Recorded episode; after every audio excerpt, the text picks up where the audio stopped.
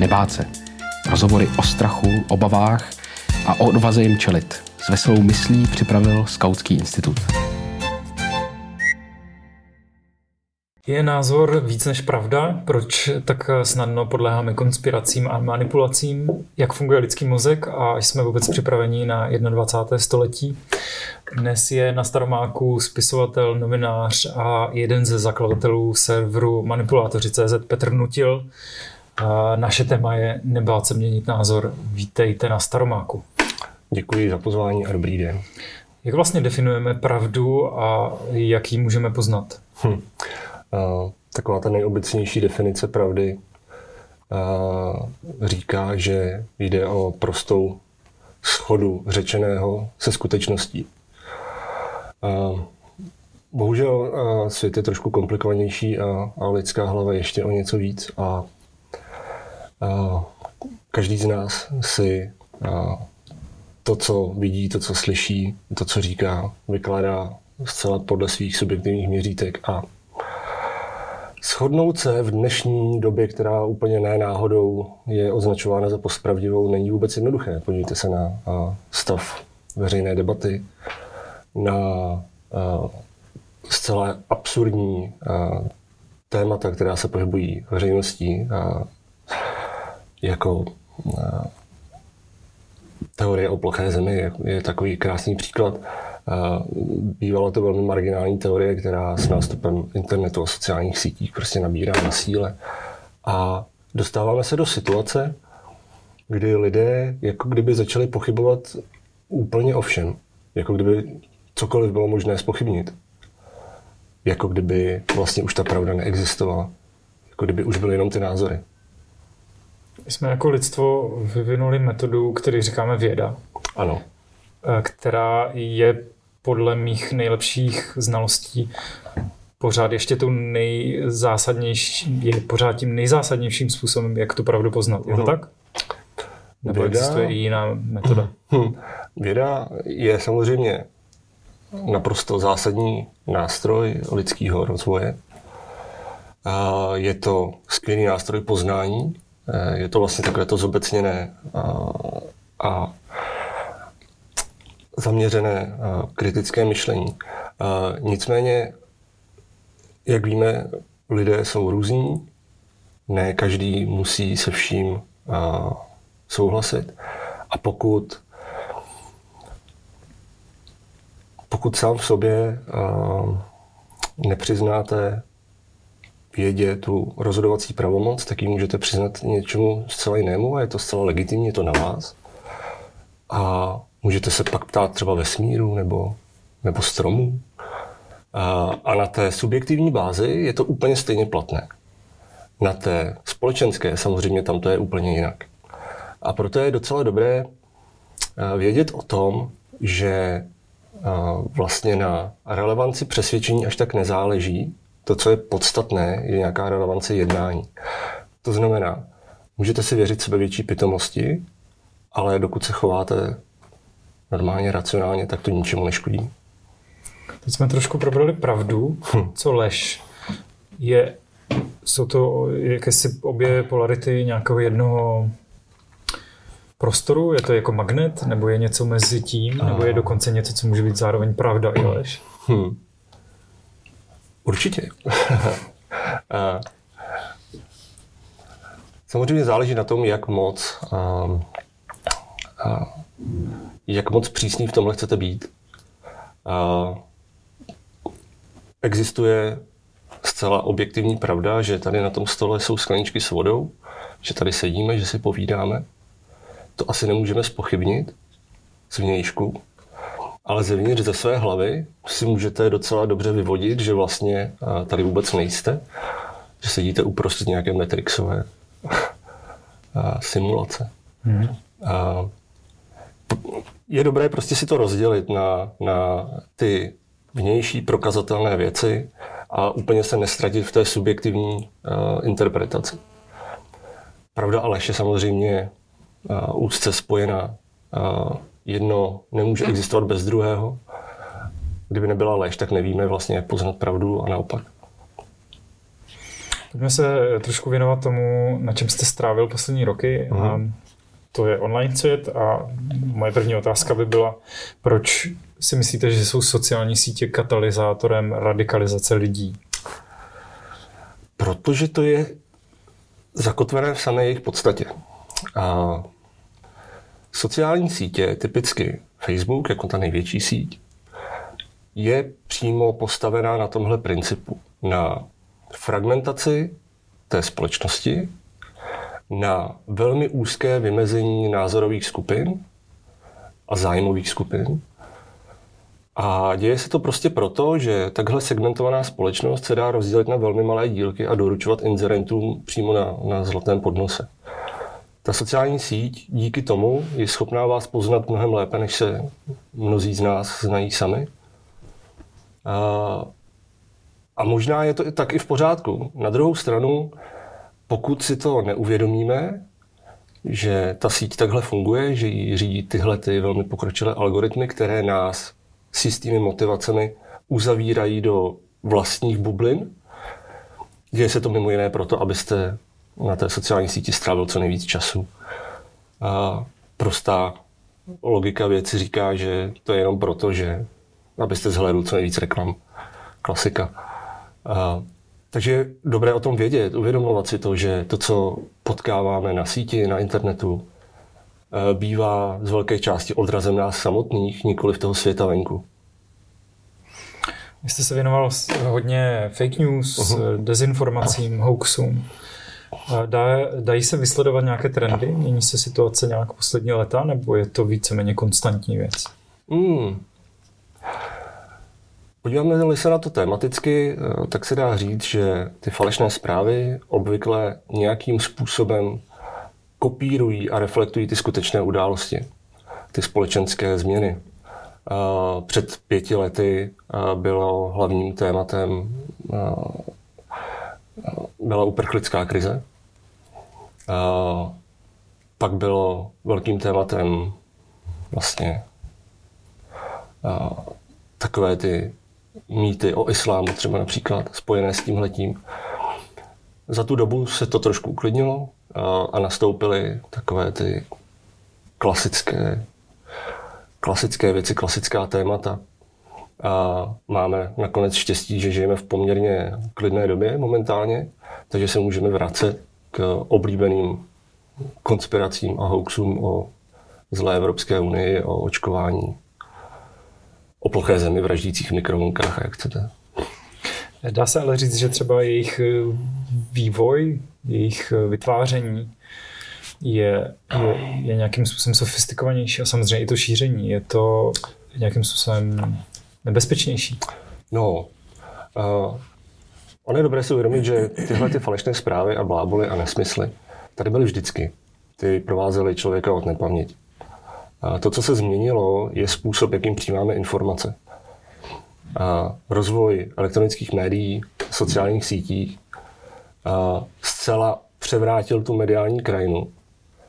A dnes už vlastně ta tradiční média nemají zdaleka takovou sílu, jakou měla v tom je vlastně i jisté nebezpečí. Protože na sociální sítě, na internet může kdokoliv publikovat, co chce. Ten, ten práh vstupu do toho mediálního světa, protože i sociální sítě jsou médiem, se drasticky snížil za posledních deset let. A kdokoliv se silným názorem nebo kdokoliv s jakýmkoliv názorem ho může velmi svobodně a neomezeně šířit, produkovat. Což dřív nebylo. Dřív jako samozřejmě k tomu, abyste mohl něco říkat v médiích, jste musel splnit nějaké jako jiné požadavky. Dneska stačí být prostě hodně nahlas. Takže je uřvaná doba. Je uřvaná doba a ono se není úplně čemu divit, protože a, to je svět těch elektronických médií. A ty zprávy bojují o naši pozornost, která je omezená, o náš čas, kterého nemáme neomezené množství. A abychom si vlastně nějaké té zprávy vlastně vůbec všimli, tak je potřeba trošku křičet. Dokázal byste říct pár příkladů, jak třeba nejšílenější, nej, nejbizarnější nebo nejkreativnější uh, fake news hoaxy jste zažil? Uh, těch je celá řada. Uh, můj velice oblíbený, uh, s tím jsem se potkal hned na začátku, uh, byl takový mýtus o zdraví. Uh, a do dneška se to objevuje na internetu, na různých takových jako léčitelských serverech, který říká, že když dostanete infarkt, tak nemusíte jezdit doktorovi, ale stačí sníst čili papričku a zapít to nějakým alkoholem. A což je jako, to vás nahodí. Což je skvělá věc, akorát, že vás to zabije. A na tom je jako docela zajímavé to, že to jsou takové jako univerzality vlastně. To jsou takové ty hoaxy, které se vracejí jednou za rok, za dva roky vždycky se objeví znova a znova. A můžete je vyvracet kolikrát chcete, ale vždycky se najdou to další publiku. Naprosté evergreeny toho českého prostoru je třeba recyklované mléko, což je taková teorie o tom, že když obrátíte krabici s mlékem v obchodě, tak dole je číslo a to říká, kolikrát vlastně si ho lidé nekoupili a bylo vráceno výrobci a ten ho jenom přebalil jako do nového obalu. Ano, je to skutečně tak. A teďka velmi skvělá věc je vlastně šíření, rozšiřování 5G sítí mobilních, které se nějakým záhadným způsobem podařilo v hlavách lidí spojit s koronavirem. Což je naprosto absurdní teda představa. Nicméně má velmi i reálné dopady. Například ve Velké Británii, tuším, bylo zaznamenáno už okolo 100 útoků na vysílače mobilního signálu. Z tohohle důvodu, protože lidé prostě mají dojem, někde načerpali dojem, že zrovna tyhle vysílače jim škodí, poškozují imunitu, pomáhají šířit koronavir. Setkáváte se s tím, že lidi uh, mění názor? Pokud třeba na začátku věří tomu, že 5G sítě jsou nebezpečné. Stává se, že se, že se ty jejich názory změní, nebo na tom trvají? Stává se to. Uh, on je totiž rozdíl mezi názorem a nějakou vírou. Pokud je to jenom názor a ten člověk je otevřený nějaké uh, racionální diskuzi, tak je úplně v pořádku, že se na začátku třeba míří. Jo? Naopak, uh, diskutovat s člověkem se silnou vírou v cokoliv a, a argumentovat mu proti té jeho víře nevede ani ke změně názoru, je jako spíš k posílení té jeho víry. A, a ty příklady z praxe máme.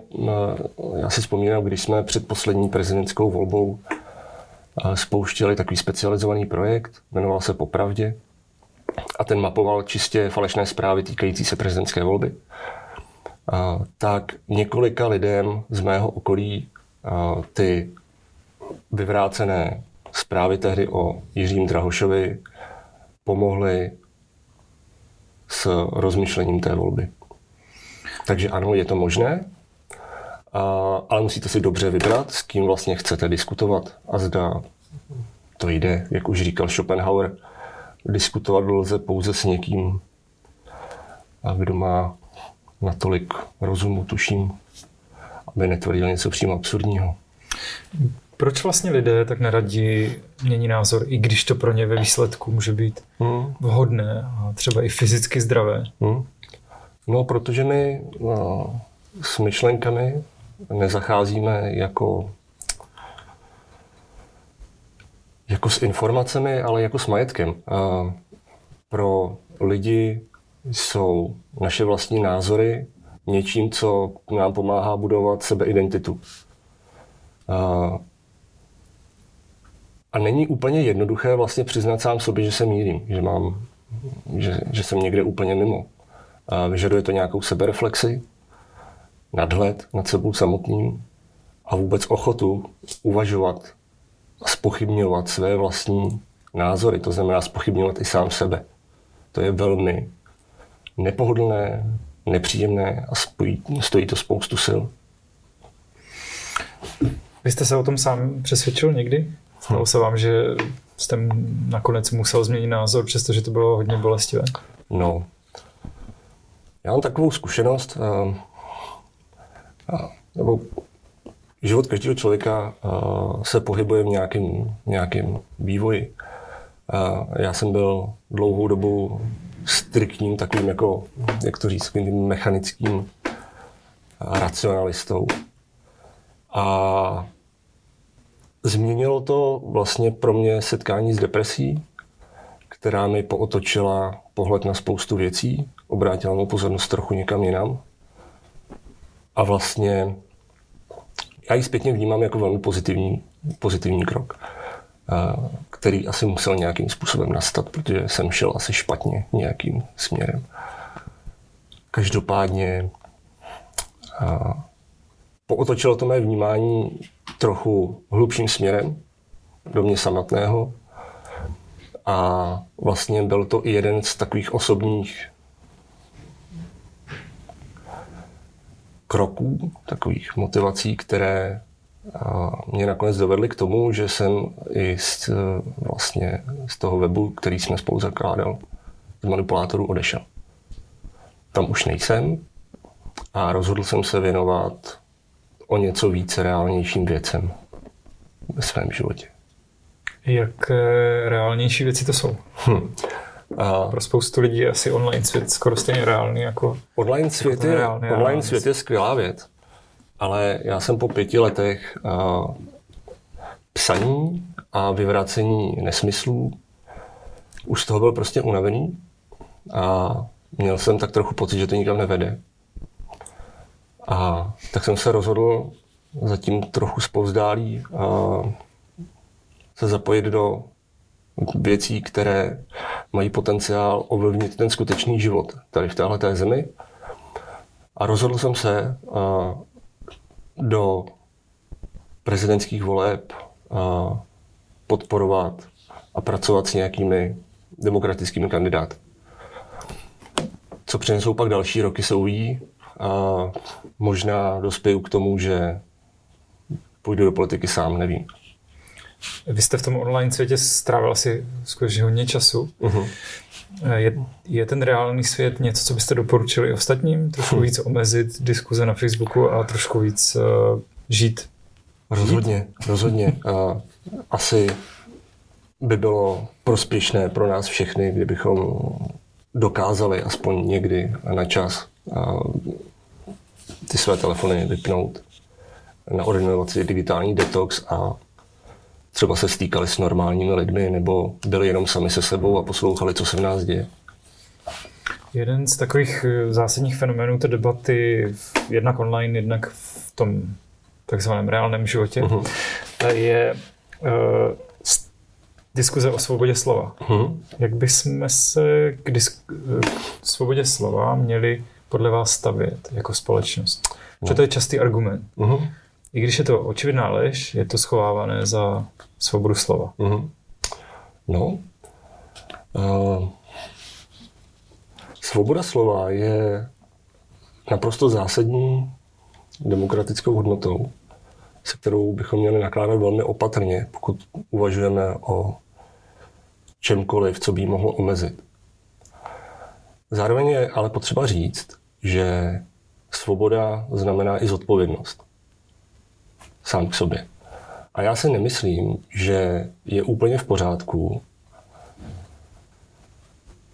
být tolerantní k lidem například, kteří nejsou tolerantní k té společnosti v tomhle smyslu. Pokud tím, co říkají, vlastně podrývají tuhle tu samotnou podstatu, pak je asi na místě ptát se, jestli k ním vlastně máme být otevření. A svoboda slova pro mě neznamená svobodu beztrestně lhát, například. A neznamená to pro mě šířit zprávy, které mají potenciál té společnosti nějak jako dramaticky uškodit. Vyděsitý, rozdrobitý. Ale zároveň jako nejsem příznivcem nějakých jako drastických uh, omezení, třeba na internetu. A ta samotná myšlenka internetu je prostě velmi chválihodná, velmi a hodnotná v tom, že umožňuje jednak ten volný přístup na do veřejné debaty, k informacím. A to se samozřejmě netýká jenom nás, jako v mnoha zemích je internet jediná jako svobodná možnost, jak se dostat skrz státní cenzuru například. A nelíbí se mi některé kroky sociálních sítí, které a, i pod tlakem nějakých národních států třeba a, zasahují do, do, do té svobody projevu. Ale je to takové komplikované a já, bych, já v tomhle tom nemám úplně nějaký silný názor, spíš se to snažím pochopit a najít si tu odpověď nějak sám pro sebe. A už ještě ji úplně nemám. Kdybychom se na to podívali z takovou jako pozitivnější stránky věci, uh-huh. co byste poradili lidem, aby uměli lépe vést ten dialog uh-huh. a co třeba společnosti, jak se to jako líp učit, uh-huh. abychom nemuseli tu svobodu slova třeba tolik omezovat, no. když uh, budeme prostě umět spolu líp komunikovat asi by bylo skvělé, kdybychom o něco víc respektovali ty druhé lidi. To je docela dobrý základ, abychom byli ochotní vůbec naslouchat někomu jinému. Někomu třeba z opačného názorového spektra. A spíš hledali to společné, co máme, a že toho je, než hledali to rozdílné. Jo? A pokud se trošku vymaníme z toho online světa, který právě má tu tendenci nás drobit, a zavírat s našimi kamarády a lidmi, kteří nás jenom plácají po zádech. A vystoupíme z něj do toho světa reálného, kde se prostě můžeme úplně v pohodě bavit s, já nevím, voliči jiných stran, třeba s lidmi, kteří mají jiný názor na Evropskou unii například. To je úplně v pořádku. A začneme si hledat něco, co nás prostě spojuje. A ty základní věci. Asi, asi všichni chceme žít třeba ve svobodné zemi. To je taková jako dobrá hodnota. Asi všichni chceme žít v zemi, která je bezpečná, která se stará o své občany. A na tom se asi můžeme shodnout, i když se pak neschodneme na tom, jestli ta země je plochá nebo není.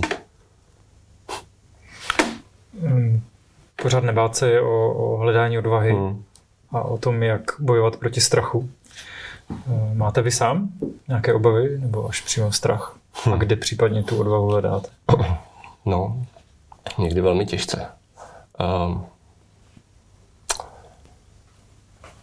strach samozřejmě mám ze spousty věcí. Uh, mám strach o svou dceru, třeba velmi často. Uh, mám strach ze, ze svých vlastních selhání. Hmm ale zároveň se proti tomu snažím vždycky najít nějakou, nějakou protizbraň a nepodlehnout tomu. Jak ta protizbraň může vypadat? Hmm. Co třeba začít dělat to, čeho se bojíte.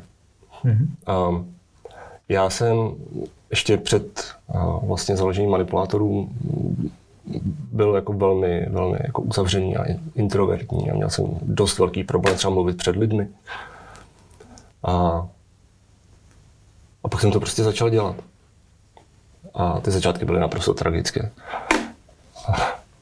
A, ale zlepšilo se to.